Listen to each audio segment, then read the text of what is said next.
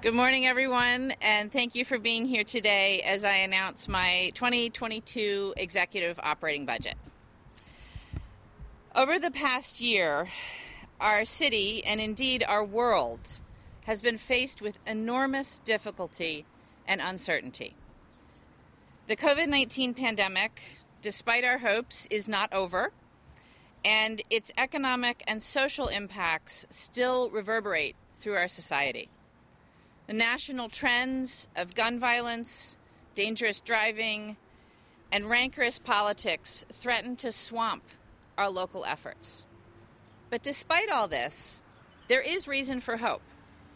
The vaccination rates here in Madison are among the best in the nation, and the measures that we've taken to protect our community from COVID 19 have held our case rates below those in other places.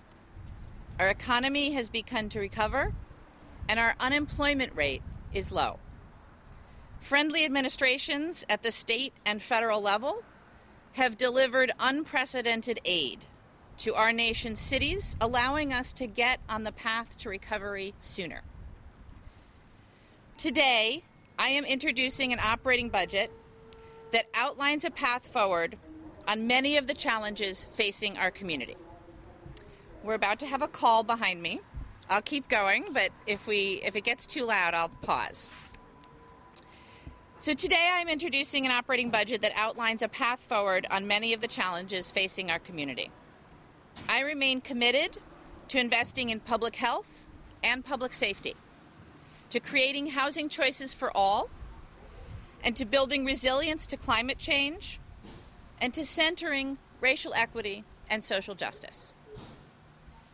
My 2022 executive operating budget makes investments in these areas by utilizing federal American Rescue Plan Act funding, focusing our own resources better, and it does so with the smallest increase in property taxes, just 1.1% in 20 years.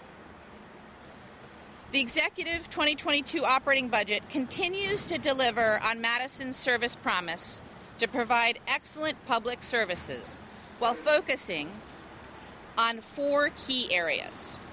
The first is ensuring equitable city services to new residents from the town of Madison, innovating on violence prevention and public safety, investing even more in affordable housing, and supporting our diverse city workforce. I'm going to start with talking about the town of Madison. In late 2022, many residents of the town will become residents of the city of Madison and begin receiving city services. In fact, that's why we're here today at Fire Station 6. The areas further down Badger Road here are among numerous streets and properties that are currently outside city limits but will be attached to the city in October of next year. And here with me are representatives of the numerous departments and services that we are expanding to serve that additional territory and those additional residents of the city in 2022. Staff have been anticipating and preparing for this attachment for years. Our key goal is to ensure that we can provide high quality and equitable service to the approximately 5,000 people who will become city residents. These new residents are more diverse than our current population. Over 27% of the town's population is Latinx, compared to just under 7% in the city. And the town's black population is over 13%, compared to 7.3% in the city. To ensure that these new residents from the town receive the city's high standard of service, my 2022 budget includes funding to add staff and supplies in numerous agencies. The Streets Division eh, budget includes four new staff positions to ensure that we can plow snow, sweep streets, collect garbage and leaves, and make repairs on and along the streets that will be added to the city. The clerk's office budget includes funding to run elections and offer education and assistance to our new voters. Eight officers were added to the police department to ensure parallel service and response times and 10 new firefighters are funded in the budget to reduce overtime and help ensure adequate emergency response times throughout the city including the new areas from the town of Madison. The Parks Division budget includes funding for deferred maintenance in town parks and to remove diseased ash trees. The Department of Civil Rights budget includes funding for a new community connector position to expand our outreach, engagement with, and assistance to Spanish speaking residents, including those joining the city from the town. And many other city agencies are prepared to ensure equitable and quality service to new city residents. The budget also continues to fund numerous community assistance programs that will be available to residents from the town when they join the city, including things like neighborhood grants, housing rehabilitation assistance, child care assistance, property tax assistance for seniors, and others. The next area that I want to talk about is innovation in violence prevention and public safety. My budget continues to pr- prioritize innovative approaches to public safety and violence prevention. One year ago, we provided seed funding for a new program to reimagine emergency response for mental health related calls. And today, our CARES team is on the streets helping people. This team treats behavioral health emergencies as the medical issues that they are, centering patient needs and patient care and linking them to treatment options. This year, I am dedicating 600,000 to continue this program and evaluate its impacts with an eye towards future expansions. We are also continuing to support programs that help ensure the Madison Police Department is a leader in public service, accountability, and innovation. My budget continues full funding for the Independent Police Monitor Office and the Police Civilian Oversight Board. The board will be hiring a position to fill the office for the independent monitor soon, and we look forward to continuing to advance the agenda laid out by the ad hoc Police Policy and Procedure Review Committee.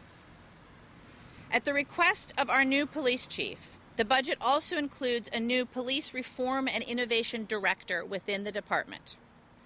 This position will use data driven methods to create new strategies for exemplary policing police reform, reducing disparities, and violence prevention. My budget also continues to place a heavy focus on public, the public health approach to violence prevention. Leveraging ARPA funding, have included over a million dollars for violence prevention efforts that will implement the Madison Dane County Roadmap to Reducing Violence. The city conducts this work as part of a coalition of grassroots organizations, government agencies, and community members to address a full spectrum of violence prevention approaches, including stopping violence before it occurs, intervening and preventing further re engagement in violence, and supporting individual and community healing following violence. Reducing and preventing violence, especially gun violence, is a top priority. We cannot be satisfied with band aid solutions. We must invest in systemic approaches that engage multiple agencies and stakeholders to truly make our city safe for all. The next area of focus is affordable housing. And as I have done in my last two budgets, I have also continued to prioritize and increase the city's efforts on affordable housing in this budget. The housing issues we face are multifaceted. We see deep disparities in who is able to own a home. We face affordability challenges related to the pressures of population growth. We have thousands of residents whose livelihoods were impacted by COVID who are struggling to pay the rent. And we need a diversity of housing solutions for residents experiencing homelessness. In this budget, and with federal COVID related funding, I have dedicated funds that address these various aspects of our community's housing needs. Funding for affordable housing in the executive operating budget is in addition to the 21.6 million dedicated to housing issues in my executive capital budget. I've dedicated nearly 6.6 million to help expand low-cost housing choices in the operating budget. That includes funding a renter's choice program that will reduce barriers for renting for tenants that might otherwise be screened out of the process due to damage reports or low credit scores. It also provides funding for Madison residents wishing to purchase a home, make needed home repairs, or take on energy saving retrofits.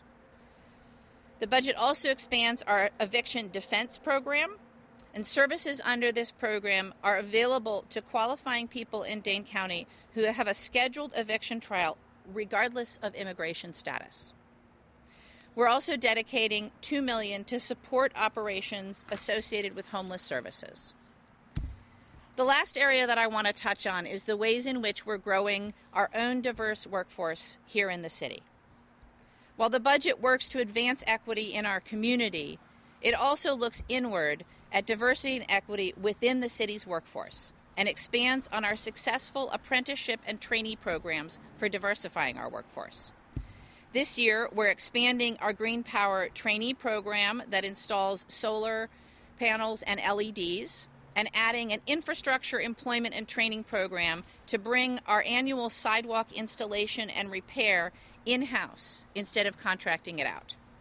We're adding a new conservation trainee position in parks and a new streets trainee program as an outgrowth of the division's longtime seasonal labor, laborer positions. All of these programs are designed to make city employment accessible to a broad range of people and to diversify our city workforce. My 2022 executive operating budget, along with the 2022 executive capital budget, makes substantial investments in housing, sustainability, equity, community services, and our workforce.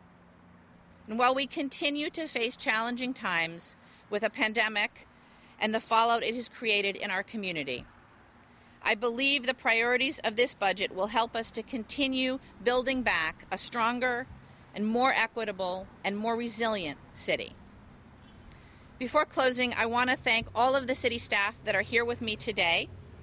They are able to answer questions about the specific services that we're expanding for the town or other programs that I've mentioned.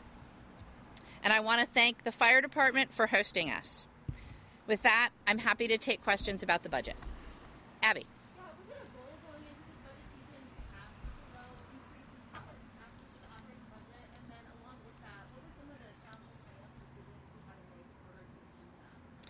Oh, so it's always a goal for us to uh, reduce the impact of property taxes, particularly for those that are on fixed incomes in our community. Uh, but alongside that, we are severely restricted uh, by the state legislature in how much we can raise the levy. So it's always a balancing act to try and um, raise the revenue that we need uh, while still staying within those very strict state limits. Um, we did have a number of very difficult decisions this budget. We started out with an almost $18 million gap. Um, and while some things broke our way, uh, I think that it's important to acknowledge President Biden and Governor Evers uh, for their support with federal and state ARPA funds. Uh, we would not be balancing the budget without that support. Um, and that's an indicator that our budgets are going to continue to be difficult going forward year after year because of the extreme restrictions that the state legislature has placed on us. Other questions?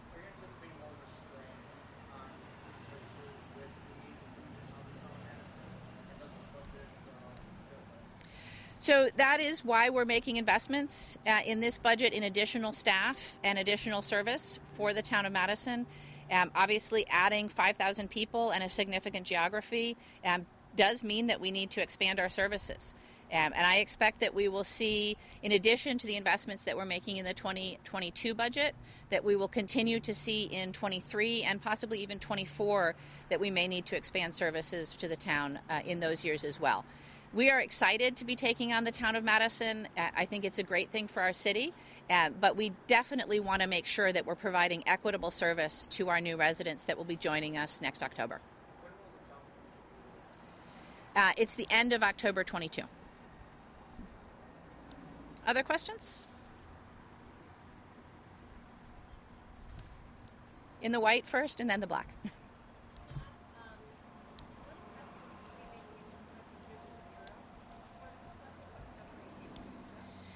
So the primary investments in our Vision Zero program happened in the capital budget. Uh, but we are actually we have combined a number of different programs in the capital budget that will fund our Vision Zero work, um, including the speed reductions, but also the infrastructure changes and education and enforcement that need to happen.